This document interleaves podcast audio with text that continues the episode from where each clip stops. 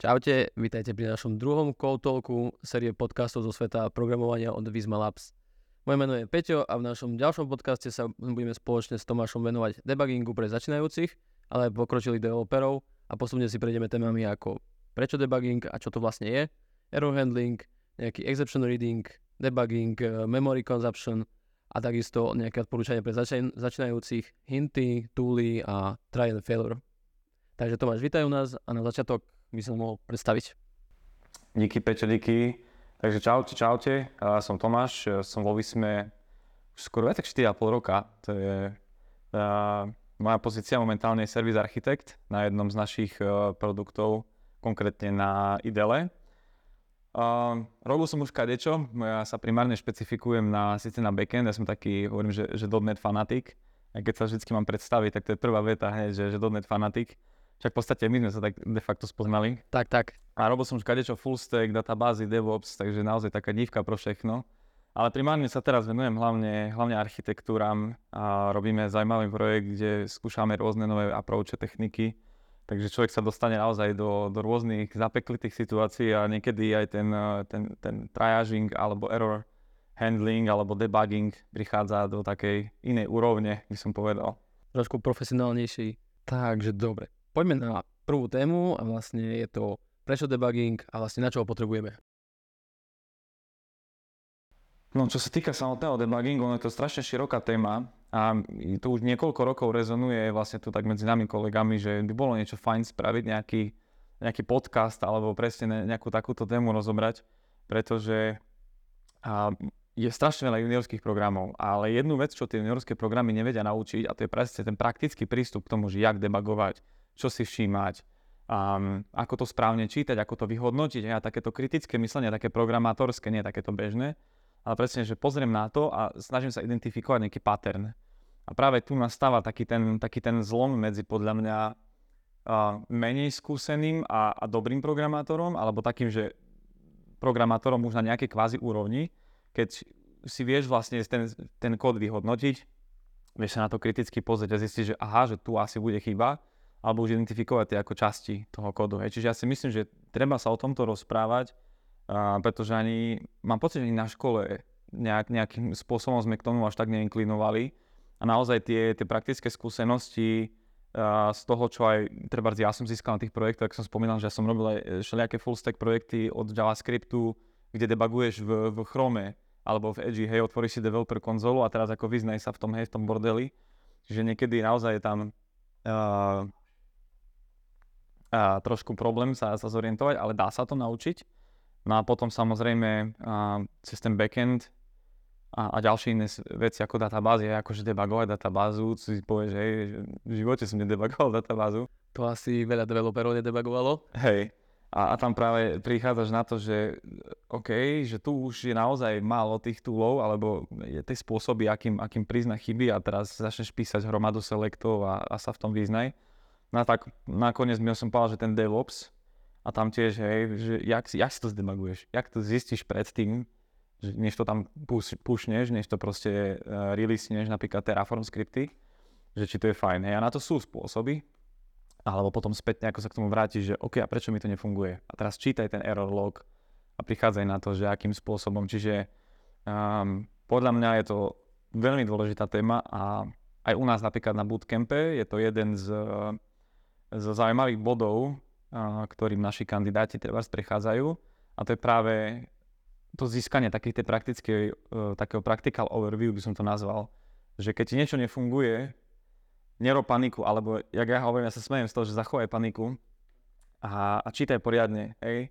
Čo ti to tam vybehlo, nepanikár, že je to červeným napísané, to neznamená, že koniec sveta, hej. Veľa ľudí sa presne zľakne v produkcii, a, a zrazu ten kód je, lebo to je celé červené, že Ježiš Maria, že sa zdalo, a pritom o nič nejde, hej, že, že klídek, zachovať tú chladnú hlavu.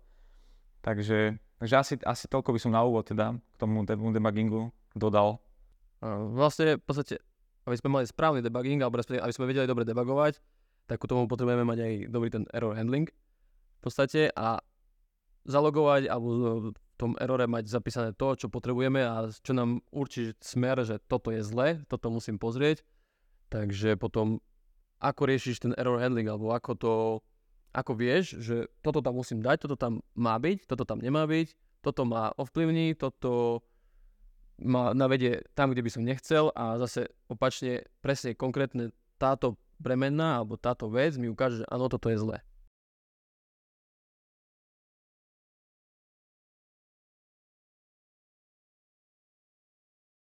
Čo sa týka error handlingu, uh, už na, na výške, alebo respektíve na strednej škole, kto, kto chodil na takú technickejšiu školu, tak uh, jedno z tých základných tém, či už objektorientované programovanie, alebo aj, aj v Pythone, tak uh, ťa učia v podstate taký základný handling. A to si správne presne povedal, že to sú také, také časti toho kodu, kde zaloguješ niečo, kde niečo vypíšeš, um, kde nejakým spôsobom ošefuješ nejakú chybu, v úvodzovkách povedané ale veľa ľudí si tiež neuvedomí, že nie vždy alebo nie všade uh, treba máš vyhadzovať výnimky, hej, a akým spôsobom to riešiť. Čiže podľa mňa jedno z tých presne z tých prvých vecí, čo sa teraz sústredí pri debugovaní, je, je správne nastavený error handling.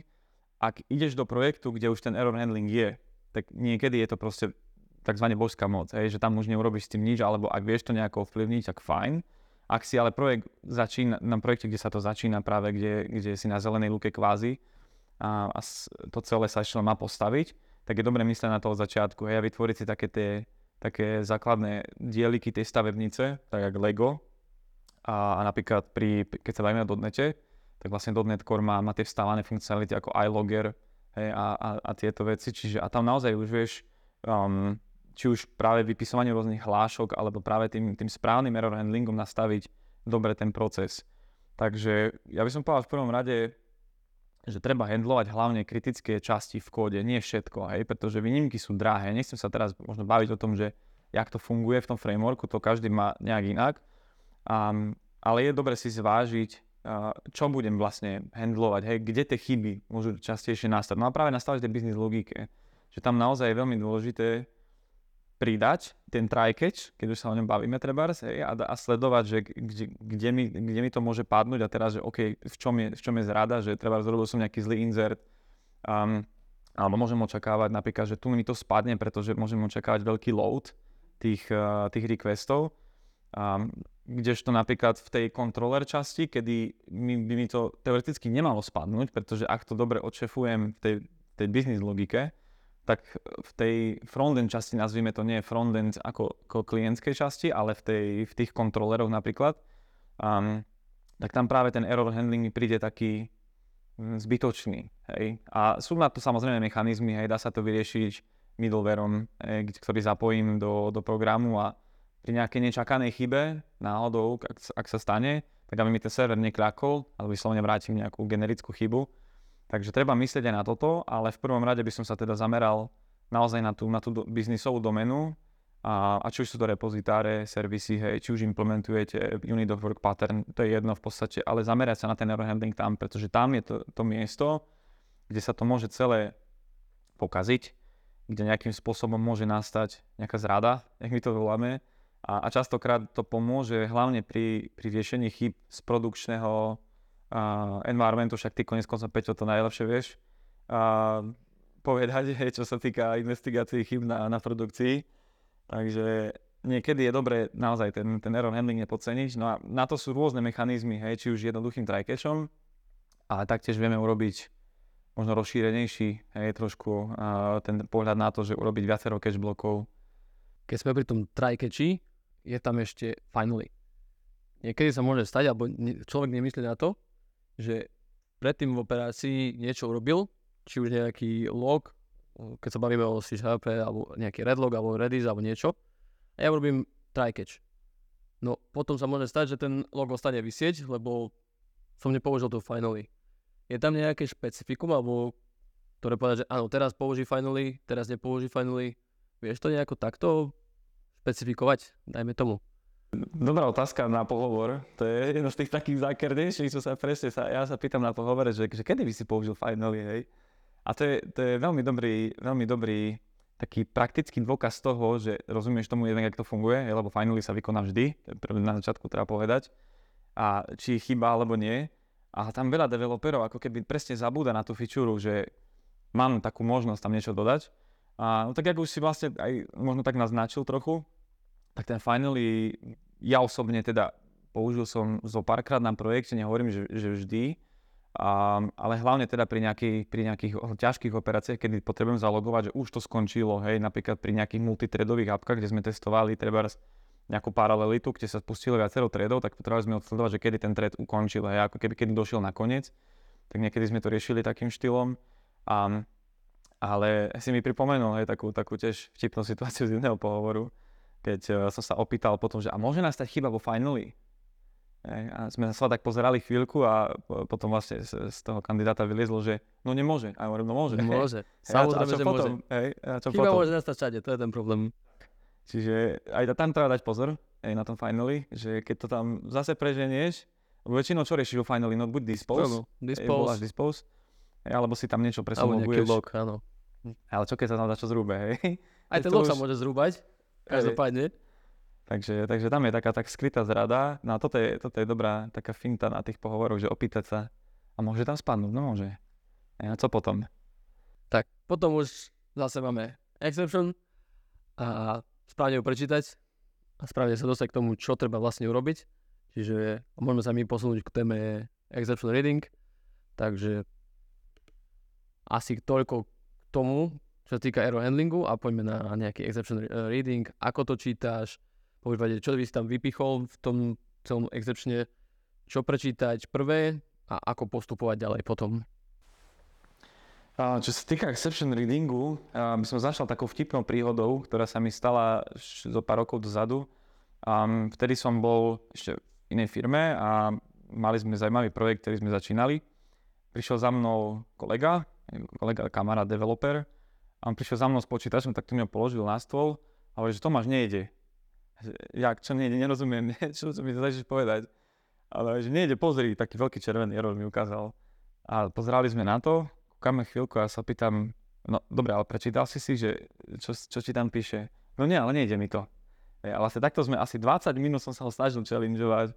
Pýtal som sa ho na tie informácie, on za každým sa to snažil vykrútiť a, nechcelo sa mu vlastne do toho, hej, tak vlastne ten problém hodil na mňa, hej, to sa tiež manažerská opica, hej, že sa to snažil na mňa prehodiť, ale nejako sme potom došli k tomu a dali sme si takú krátku prednášku o tom, že pozri, dostal si výnimku, prvé, čo si všimnem, je typ. A tu vlastne by som aj chcel začať, že čo prvé čítať na výnimke, no typ. Hej, ten ti už veľa napovie a by som si dovolil tvrdiť niekedy, že až možno nejakých 90% prípadov ti ten typ už okamžite povie, že čo môže byť zlé. Takým najčastejším typom výnimky samozrejme null reference alebo null pointer. V takom prípade ti neostáva nič iné, naozaj do toho kódu potom vliesť a, nájsť to miesto, kde, kde to nie je ošetrené. Ale sú rôzne výnimky, ktoré už indikujú, ak, ak tú logiku máš teda naozaj akože veľkú, tak už vieš na základe toho typu zistiť, že fú, asi už tu mi to spadlo. Treba s dobrým príkladom je, že konec koncom projekt, na ktorom e, aj ty teraz vlastne pracuješ, kde voláš ce- cez HTTP klienta nejaké ďalšie služby, no a tam môže dostať nejakú web exception a HTTP exception, tak už vieš vlastne upriamiť tú pozornosť na tie časti toho, toho kódu, um, kde sa práve táto komunikácia iniciuje, hej, kde sa práve posielajú tie správy a už vlastne vieš aj pristúpiť teda k tomu, že OK, padlo mi to asi niekde tu. Um, čiže toto by som asi takto zhrnul, že ten typ je taký fakt, že prvým takým kľúčom. Pokiaľ dostaneš generickú výnimku, pokračujeme ďalej, hej, nedá sa s tým nič robiť. Takže druhým kritériom alebo druhým spôsobom, ako čítať, uh, ako čítať výnimky, je prečítať si message, of course. Čiže tam bez toho takisto asi sa nepohneš ďalej. Čiže prvé tip, druhé ten message. A tu častokrát buď narazíš na nejakú generickú správu, ktorá ti fakt, že nič nepovie a vtedy si taký, že OK, musím zase nejakým spôsobom na to. Zas oznova. Hej, zase od znova. Alebo v tej message už máš presne popísané, čo sa stalo. A to sa hlavne stáva, ak používame v projekte custom výnimky, hej, že vtedy je, vtedy je dobre práve myslieť na ten formát tých správ, že už tam rovno dáš nejaké idečko, alebo tam vložíš nejaké časti toho, časť nejaké entity, ktorá ti pomôže hneď identifikovať, hej, že kde mám asi pozerať, do aké tabuľky, databázy, hej, a tak ďalej. A v prípade, ak je to fakt, že generická chyba, OK, ideme ďalej, hej, ni- nič sa s tým nedá robiť. No a veľmi dal ďalš, takou dôležitou uh, časťou samotnej výnimky stack trace, hej, kde by sme boli bez stack traceu. Um, tu by som možno len povedal to, že v tom stack trace hneď vidíš, na ktorom riadku to spadlo. Ovšem sú prípady, keď je ťažké identifikovať, obzvlášť pri uh, lambda výrazoch alebo pri asynchronných uh, funkciách. To sa však, vždy, sa to dá vyriešiť. Vždy si vieš pozrieť, že čo tomu predchádzalo, kde to spadlo a potom máš tam nejaký akože zvyšok, hej, nejaký ten balast, že išlo to ďalej do nejakej knižnice a tam až sa to niekde zrúbalo. Takže väčšinou, ale vieš, z toho sú už zase veľmi rýchlo vyčítať, kde mi to spadlo. No a najčastejšie sa pre jedným klikom, hej, väčšinou, či už Visual Studio, alebo ak používaš nejaký iný tool, ktorý má tú navigáciu, a, tak vlastne jedným klikom sa hneď dostaneš na ten riadok, hej. Hlavne napríklad pri unit testoch ti to hneď ukáže, OK, tu nás si niečo neošefoval, tak sa, sa v tomu vrátiš naspäť. Samozrejme, keď máš unit testy a keď ich máš dobre napísané. Toto už je druhá vec, hej. Ale to už je iná téma. Áno, áno, áno. Ale tam bude unit testy, dobrá poznámka, Peťo. Hej, takže tam najčastejšie takisto odhalíš, uh, jak si zrobil dobre ten error handling a, a vlastne aj tie, tie výnimky, či teda dobre propagujú sa, hej, smerom vonku k používateľovi. Takže um, toľko ku ASIC Stack Traceu. No, uh, čo by som možno ešte tak spomenul, je taký zákerný typ výnimiek, ktoré nejakým spôsobom môžu nastať pri tom programe. Ja, tu, ja som spomenul tú prvú hneď a to je samotný exception. A pri ňom je to spôsobené v podstate tým, že niekto bol lenivý na to vytvoriť buď to custom výnimku, a že napchal to do exceptiony, bez správy to je úplne najlepší prípad, a, kedy naozaj netušíš, e, že, že, o čo ide. A ďalším takým zlým spôsobom, ako, ako niekedy sa nedá dopatrať tej chyby, je, že niekto v tom catch bloku urobí throw, ale trovne zase to, tú exception, ktorú si dostal, čiže neretrovne ako keby tú originálnu, ale urobí znovu throw. A vtedy vlastne ten stack sa ti resetuje, hej, čo sa ti nastaví, že tu, tu to spadlo, ale ty už netušíš, čo bolo predtým. A tam, tam už naozaj je potom veľmi ťažko identifikovať, takže to, to, to sa mi stalo asi raz alebo dvakrát, kedy som niečo také videl naozaj. A to, to už je naozaj čo povedať, teda, že, že nejakým takýmto nedopatrením sa, sa dopracuješ až k tomuto. Takže na toto fakt by som si dal bacha a ďalší taký podceňovaný typ výnimky by som povedal, že je Stack Overflow. A možno, že sa bude, človek pri tom zasmeje, že Stack Overflow. Ej, a že to je ten portál, hej, kde chodím hľadať, keď neviem. A chodíš reálne hľadať do Google, nie do Stack Overflow. Tak. Ale ten, ten typ výnimky je špecifický tým, že ti pretečie ti zásobník, hej, alebo že ty vlastne, čo ti to hovorí, že program sa ti zacyklil. A teraz, jak prísť na to, kde sa to zacyklilo, niekedy fakt je na, na, celo, na týždňovku pomaly, že sadnem si k počítaču a, a investigujem. Niekedy aj viac. Aj viac. To veľmi dobre poznám. Ej, a hlavne pri, pri, rekurzívnych, uh, pri rekurzívnych funkciách sa to stáva dosť často. Takže tam naozaj potom treba len priznať to, že OK, asi sa to zaseklo, lebo ten, ten nejaký while true, alebo, alebo teda nie while true, lebo ten by až tak nemusel robiť problémy, ale skôr naozaj to rekurzívne volanie v nejakom while true loope, hej, tak to naozaj už asi nevydrží tvoj počítač a môžeš mať rámky koľko chceš a aj procak, ale to už asi nedá nikto. Takže... No, potom tu máme ešte inner exceptions, alebo aggregate exceptions. A myslím, že pri inner exceptions je to trošku už potom problém nejako pre niektorých sa vôbec na to pozrieť. Lebo pozrieť exception, OK, mám tam niečo, ale že reálne je v inner exception niečo iné zapísané, čo v podstate ho má doviesť k tomu, kde je problém, tak na to sa asi dosť často zabúda. Takže asi ešte ten typ exception, alebo ako by som to nazval, vnorená. Predstavme si teraz situáciu, že moja apka žerie nejak veľa pamäte a ja momentálne zatiaľ neviem prečo, za čo, ako, ako by si to riešil, ako, kde by si začal, čo by si urobil prvé. Uh, ťažko sa mi teraz akože nejak, nejak generalizuje, že spôsob čo, no tak najprv sa vieš pozrieť na profiler, hej, Visual Studio, ak, ak robíš Visual Studio alebo aj v iných um, vývojových prostrediach, tak máš k dispozícii nejaký profiler základný, tam si môžeš všimnúť, hej, ako máš CPUčko, ako, ako ti ide pamäť a keď ti tá pamäť naozaj že stúpa raketovo, tak niečo je zlé. Hej, a tam vlastne cez ten profiler sa potom vieš dostať nejakým údajom k tomu, že kde v tom kóde sa ti alokuje strašne na pamäte, dokonca ti to vie vypísať taký pekný strom a vidíš teda, že um, kde, kde asi v tom, v tom kóde je nejaká zrada. Um, najjednoduchším spôsobom, ako zistiť, že ti to žere veľa pamäte, otvorí Task Manager a tam zbadáš zrazu, že tá rámka ide hore, pomaly je Už vidíš, že je problém. Tak. A mám takú zaujímavú príhodu z, z .NET Core, a teraz myslím, že to bola verzia 2.1 a alebo 2.2, teraz nie som istý, alebo to .NET Core 2. A oni mali taký zvláštny bug v tom frameworku, kedy sa neuvoľňovala pamäť z druhej generácie garbage kolektora a to ti v podstate za nejak, zo pár minút narastlo z nejakých bežných 300 mega na nejaké 2-3 GB použi- e, ťahalo to rámko je zhruba na 2-3 GB. A najväčší problém bol, že my sme ten ča- toho času hostovali apku na Dokry, na privátnom vps a, a tam nastal problém, že zrazu tých servisov bol 16 a teraz si predstav, že každá tá jedna začala na 300 megách a skončila na, na 2-3 GB. Aj ten stroj mal nejaký M32 64 GB RAM. Po zo pár minútach, hodinách to kľaklo, hej, server sa reštartoval a takto do kolečka dokola.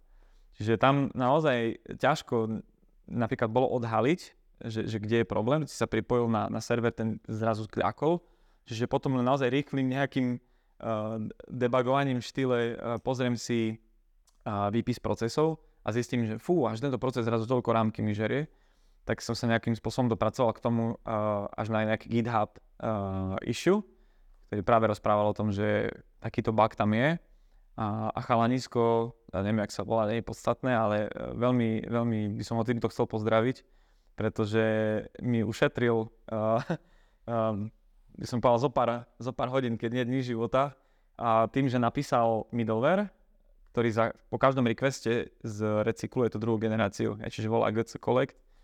A týmto naozaj akože tá, ten memory consumption spadol aj, alebo po každom, po každom requeste sa, sa vykonal ten release.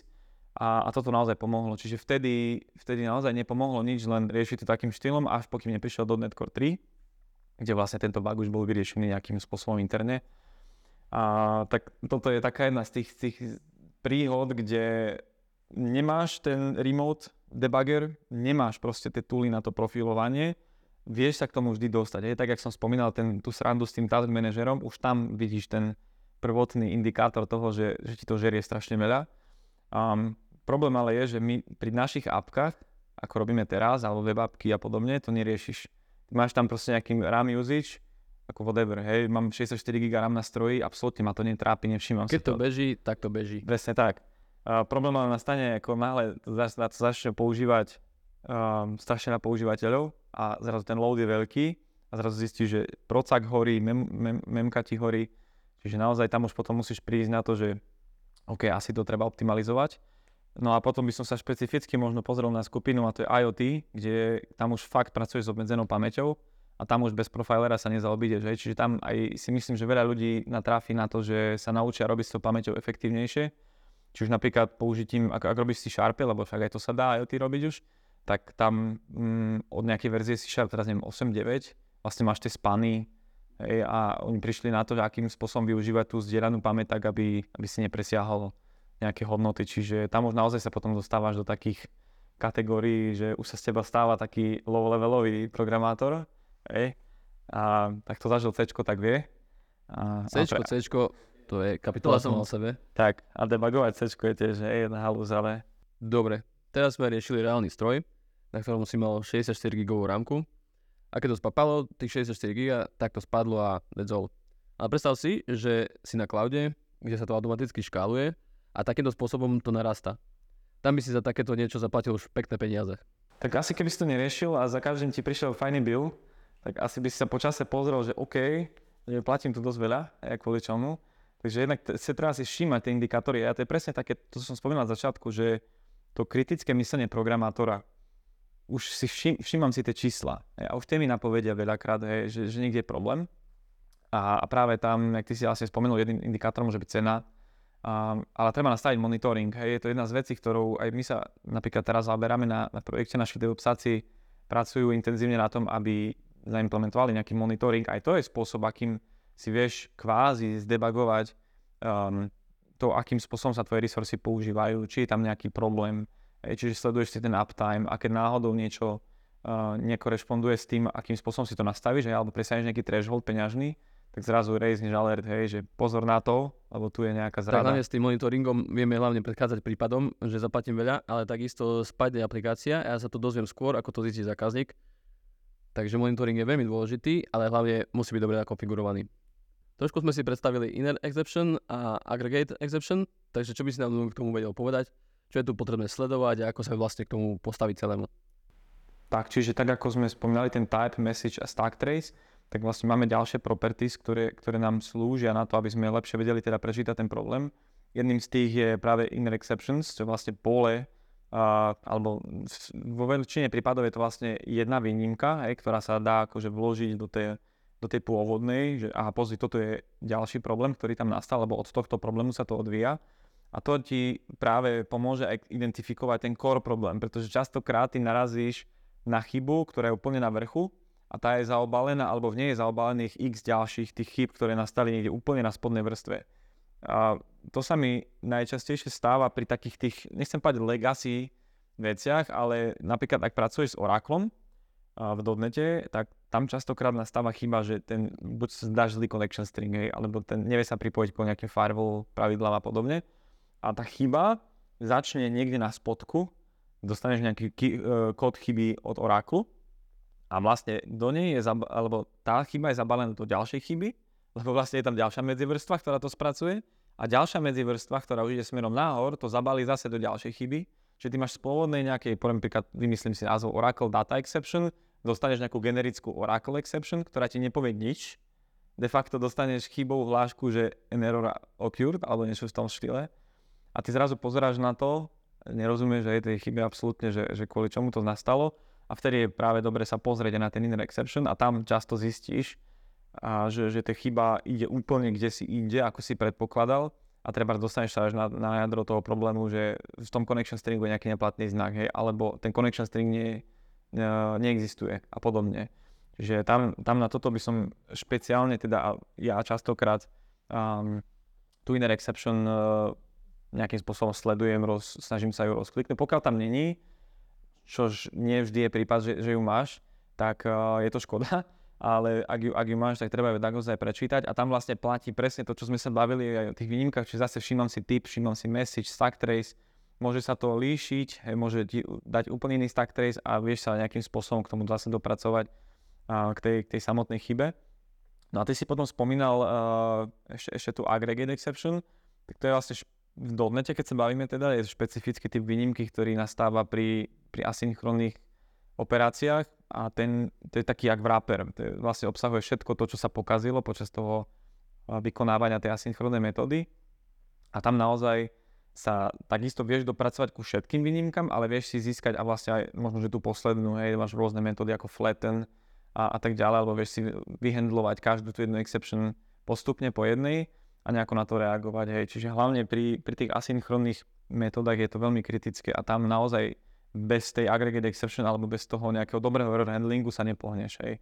Akože, keď si všimneš ten stack trace, tej asynchronné metódy, kde máš nejaké divné názvy ako lambda a Ačka, Bčka, Cčka, hej, že to si naozaj veľa nepovedia, tak uh, si myslím, že by si veľmi veľa času strávil len dekodovaním. Dešifrovaním stack traceu, ktorý o ničom poriadne nehovorí. Ktorý, áno, tak. Dobre, tak sa presunieme k menej technickej téme a to sú odporúčania skôr pre začínajúcich. Čo by si ty odporúčil v tejto oblasti debugovania a error handlingu, alebo ak máš nejaké nápady pre nich?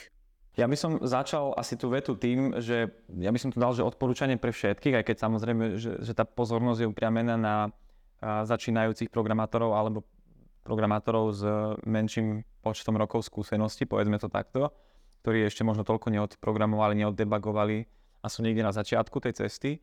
Ale myslím, že je to odporúčanie aj pre tých ďalších, pretože častokrát v praxi narazíš na dva problémy. Prvým je, že sa mi nechce a ten druhý je, že aj sa mi chce, ale nejakým spôsobom by som to radšej hodil na niekoho iného, čiže zase sa dostane ku prvému problému, že sa mi nechce. A to je presne ten, ten príklad, ktorý som aj spomínal, alebo ten príbeh s tým kolegom, že, ktorý ti dá notebook alebo ti ukáže a povie ti, že nejde mi to. Hej, čiže ja by som v prvom rade povedal, že, že čítaj. A chodili sme do, základnej na strednú školu, kde naozaj tej slovenčiny nebolo, nebolo málo, ale zároveň sme v IT firmách, kde angličtina je povinným kritérium pre nástup. Čiže si myslím, že ak, ak kolegovia majú problém s tou angličtinou, tak pr- prvé by som sa pozrel na to a zlepšil by som si tú technickú angličtinu, pretože častokrát tam narazíš na také hlášky, ktoré si predtým možno nevidel. Ja bežne asi na Netflixe to ne, nenájdeš, takéto hlášky. Takže by som sa asi sústredil na to a snažil sa porozumieť teda, čo tie hlášky, o čom rozprávajú. A ďalej by som odporúčal všetkým začať používať GitHub. Um, keďže väčšina tých knižníc um, alebo ďalších vlastne frameworkov, ktoré dennodenne používaš na prácu, či je to .NET, či sú to knižnice pre prácu s um, HTTP requestami a tak ďalej, tak ďalej, tých knižníc je strašne veľa, tak ten kód je vždy k dispozícii, alebo väčšinou na GitHube. Pokiaľ naozaj ne, nemáš na projekte nejaký platený tool, kde um, ten balík získavaš z nejakého privátneho NuGet repozitára, tak ten, dnešok, ten, ten dnešný svet je taký, že ten kód je všade dostupný. A preto častokrát, a ja som to vlastne aj v jednom tom facebookovom poste spomínal, a je dobré si všimnúť ten stack trace a následne sa potom vrátiť na ten GitHub, kde, kde je ten zdrojový kód tej knižnice a prejsť si, kde to spadlo. A pochopiť ten kód a prečítať si to, že aha, toto som urobil zle, hej, alebo treba, ak, presne tak, ak nerozumiem vlastne, prečo mi pri tomto vstupe hádže takýto výstup, tak si prejdem ten kód, hej, ten častokrát mi to pomôže identifikovať problém. A pokiaľ už neviem, tak tie knižnice sú pub, ako public repozitáre, čiže čo mi robí ako keby uh, čo mi bráni v tom, forknúť si to, spustiť si to u seba a vyskúšať si to so svojím vstupom, hej. Takže ja by som, takisto toto by som veľmi vrelo odporúčal, um, hrabať sa v tom kóde, snažiť sa to pochopiť a častokrát uh, sa stane to, že potrebuješ tú logiku inak. Tak čo urobíš? Tak ja to tak sa smiem, že vyčoruješ ten, ten GitHub repozitár, vyrobíš si nejakú custom triedu, tú logiku tam dáš, ale zmeníš ten kus kódu, ktorý potrebuješ, aby sa správal inak, hej a takým spôsobom vlastne vieš na to, že a okay, že on to bude fungovať aj s tým pôvodným, len niečo robím zle. Takže toľko k tomu, k tomu GitHubu. Um, čo sa týka môjho ďalšieho odporúčania, tak by som povedal, že to je také staré to známe príslovie, že keď niečo není na Google, tak to ešte niekto, niekto to ešte nikdy neriešil. Takže určite treba používať Google. Ja si myslím, že dnes, kedy narazíš na nejakú chybovú hlášku, či už z nejaké knižnice, ak sme sa bavili z frameworku, už to niekto riešil. Určite pre tebou už to niekto videl. Ak je pravda, že ak pracuješ s niečím, čo vyšlo pred včerom, tak asi to nenájdeš. Hej. Čiže tam potom naozaj by som už uh, nejakým spôsobom nepanikáril, ale počkal si možno na nejaké 2-3 releasy a začal to používať až vtedy. Ale naozaj ten Google a ten Stack Overflow dneska obsahuje strašne veľa tém, ktoré už, už, uh, už dávno niekto, uh, niekto prešiel, rozobral tak. Možno len dodám, že ak aj zbadám nejakú exception, netreba sa zľaknúť, pretože nikde nie je napísané, že to musíš vedieť vyriešiť z vlastnej hlavy. Presne ako si povedal, Google, Stack Overflow alebo hoci čo iné, čo ti môže pomôcť a takto sa dostať k nejakému riešeniu. Hlavne je sa nevzdávať, prečítať si to raz, druhýkrát, tretíkrát a možno niečo aj cinkne a ty to vyriešiš. Tak, tak. Dobre, tak sa presunme k eh, menej technickej téme a to sú odporúčania skôr pre začínajúcich. Čo by si ty odporúčil v tejto oblasti debugovania a error handlingu, alebo ak máš nejaké nápady pre nich? Jasné. Uh, jedným, z, jedným z výborných toolov pre začiatočníkov a samozrejme pre každého iného je, je DotTrace. Je to jeden z free toolov od, uh, aspoň myslím, že je free od JetBrainsu, ktorí robia IntelliJ, to je tí, čo robíte Java alebo používate Rider, tak, tak to určite poznajú a ten slúži na to, načítam do ňoho dll a ten funguje ako taký disassembly tool, čiže ten, ten kód z tej dll sa vyparsuje alebo nejakým spôsobom sa preloží naspäť do toho zdrojáku a ja vlastne vidím to isté, ako keby som čítal GitHub. Čiže ak, ak nemám prístup k GitHub repozitáru, tak možno aj takýmto spôsobom si viem uh, tú dll kvázi kreknúť a vidieť teda ten obsah. A čo sa tam ale môže nastať, to je také nepríjemné, že hlavne pri tých asynchronných metodách um, alebo už nejakých uh, lambda výrazoch, tak niekedy ten kód vyzerá tak desivo, ale netreba z toho zľaknúť, tam naozaj treba potom len sledovať tie, tie časti, kde, kde mi to spadlo, prípadne pochopiť možno, že tú logiku, hej, že ne, ne, nevšimať si tie, um, tie konštrukty, hej, toho, um, toho jazyka až tak veľmi, ale zamerať sa na, na to podstatné. No a potom, čo by som spomenul, je určite uh, Visual Studio. Uh, samozrejme, nie každý robí C Sharp, ale pre tých, čo robia C Sharp, tak vlastne Visual Studio už aj v community verzii od nejakej, teraz neviem, či 2019 takže oni naozaj si dali na tom záležať a tá 2022, ktorá je teraz, je už premakaná od vrchu po spodok, naozaj urobili tam skvelé performance tweaky a tak ďalej. Nechcem tu narobiť teraz reklamu na Visual Studio, ale je to jeden, jeden z tých toolov, ktorý vám pomôžu naozaj ef- zefektívniť aj to debugovanie, um, aj sa naučiť možno trošku viacej o tom dotnete, čo si, um, vie to takisto vchádzať do tých knižníc, ukazovať ten kód um, a vie to veľmi dobre, uh, alebo má to dobré tooly na, na debugging ako profiler, ak som spomínal, memory consumption a tak ďalej. Všetky tieto veci sú tam k dispozícii. Um, no a vlastne poslednú dobu je taký veľký AI boom, by som to takto asi zhrnul a určite každému rezonuje slovo ChatGPT, a ktorý vlastne je taký ako, že, jak živý bot, ktorý sa dá ako vie s vami rozprávať. Má trošku obmedzenie, že tá verzia 3.5 je do roku, myslím, že 2019 alebo 2018, teraz nie som si istý. Čiže má to ešte nejaké kvázi staré dáta, ale pokiaľ by si človek chcel priplatiť, a ja, ja poznám aj kolegov u nás vo Vysme, ktorí si zaplatili tú ChatGPT Plus, verziu a používajú, tak tá vlastne už funguje real time. Čiže už naozaj vie z tých posledných dát čítať tie, tie, a vytvoriť teda tie výsledky. Ale jedným z takých, by som povedal, možno prevratnejších túlov, čo sa týka pre programátorov, je, je určite GitHub Copilot. A ja si myslím, že aj, aj Microsoft, aj, aj rôzne iné firmy teraz tlačia veľmi do toho a vyvíjajú rôznych copilotov, či už na pomoc programátorov, alebo možno, že aj v iných odvetviach, ale myslím si, že pre programátorov je vynikajúcou pomôckou a pre písanie kódu, pre generovanie kódu, ale taktiež aj um, si to vie vlastne odvodiť, hej, to ako ty kodíš a to, aké ty, akým spôsobom tie problémy riešiš. Aký je tvoj štýl v podstate. Tak. A napríklad, keď sme sa bavili o tom error handlingu, že nejakým spôsobom robíš ten error handling, hej, že či už používaš try catch, alebo možno máš nejaké wrapper metódy, hej, kde voláš nejakou funkciou nejaký kód a ten handling je urobený niekde inde, tak vlastne ti to vie na základe toho, ako píšeš ten kód, si to vie zapamätať, čiže on sa učí o tom, ako, ako ty programuješ, ale samozrejme on má prístup tým dátam z iných repozitárov od iných používateľov, ktorí ho tiež používajú.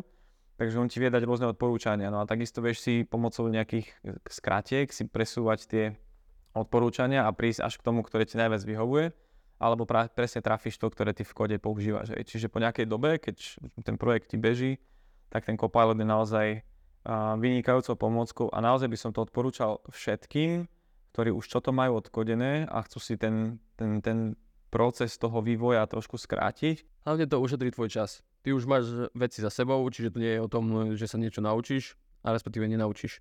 Skôr ti to pomôže s vecami, čo už vieš a otvorí ti to možnosť venovať sa veciam, ktoré nevieš. Čiže s týmto určite súhlasím. Ja by som len možno dodal k tomu Copilotu jednu vec a to, že možno, možno tých začínajúcich developerov by som si nechal prejsť tým ohňom a, a ten Copilot im na začiatok nedal. Je to z veľmi jednoduchého dôvodu, ten Copilot je taký, som povedal, eh, až príliš možno uľahčujúci niekedy robotu a že hlavne je dobrý na tú repetitívnu, že fakt už keď opakuješ tie kusy kódu, tak naozaj tam je v tom dobrý a takisto vie ti pomôcť aj s generovaním. Samozrejme napíšeš tam komentár a on ti vygeneruje celú funkciu za teba. A pre tých začínajúcich programátorov by som ale odporúčal, že nepoužívaj ho až tak často, pretože práve pri tom písaní kódu na začiatku, keď si na začiatku, získaš najviac tých skúseností, ako robiť error a presne to čítanie výnimiek, keď, keď nastane problém a tak ďalej, tak uh, tam by som ten Copilot radšej, radšej nepoužil a možno si to odkodil najprv sám a potom si to vyskúšaj s Copilotom, že čo ti ponúkne on. Tak, tak, sem tam si s tým pomôž, ale hlavne si to najprv píš sám, aby si sa do toho poriadne vnoril a naučil. Už keď máš čo to odkodené, tak hor sa do toho. Tak. Dobre, myslím si, že už sme na úplnom konci nášho podcastu, takže Tomáš, ďakujem ti, že si prispel tvojimi témami a postrehmi z oblasti debuggingu. A možno ešte jedna posledná veta na záver, ktorú by si chcel povedať. Ja mám jedno veľmi vystižné a to používam častokrát, že zachovaj paniku. Takže to, to je asi taký môj, e, tak, takéto ukončenie e, dnešného, teda, dnešnej témy. A ďakujem aj tebe, Peťo, za pozvanie a tak dúfam, že, že tieto informácie budú že poučné a že sme si povedali niečo o tejto téme, ktorá je veľmi široká, ale... Samozrejme, tejto téme by sa dalo rozprávať ešte veľmi dlho, ale ďakujem ti ešte raz a vám poslucháči takisto ďakujeme, že nás počúvate a počujeme sa pri ďalšom podcaste.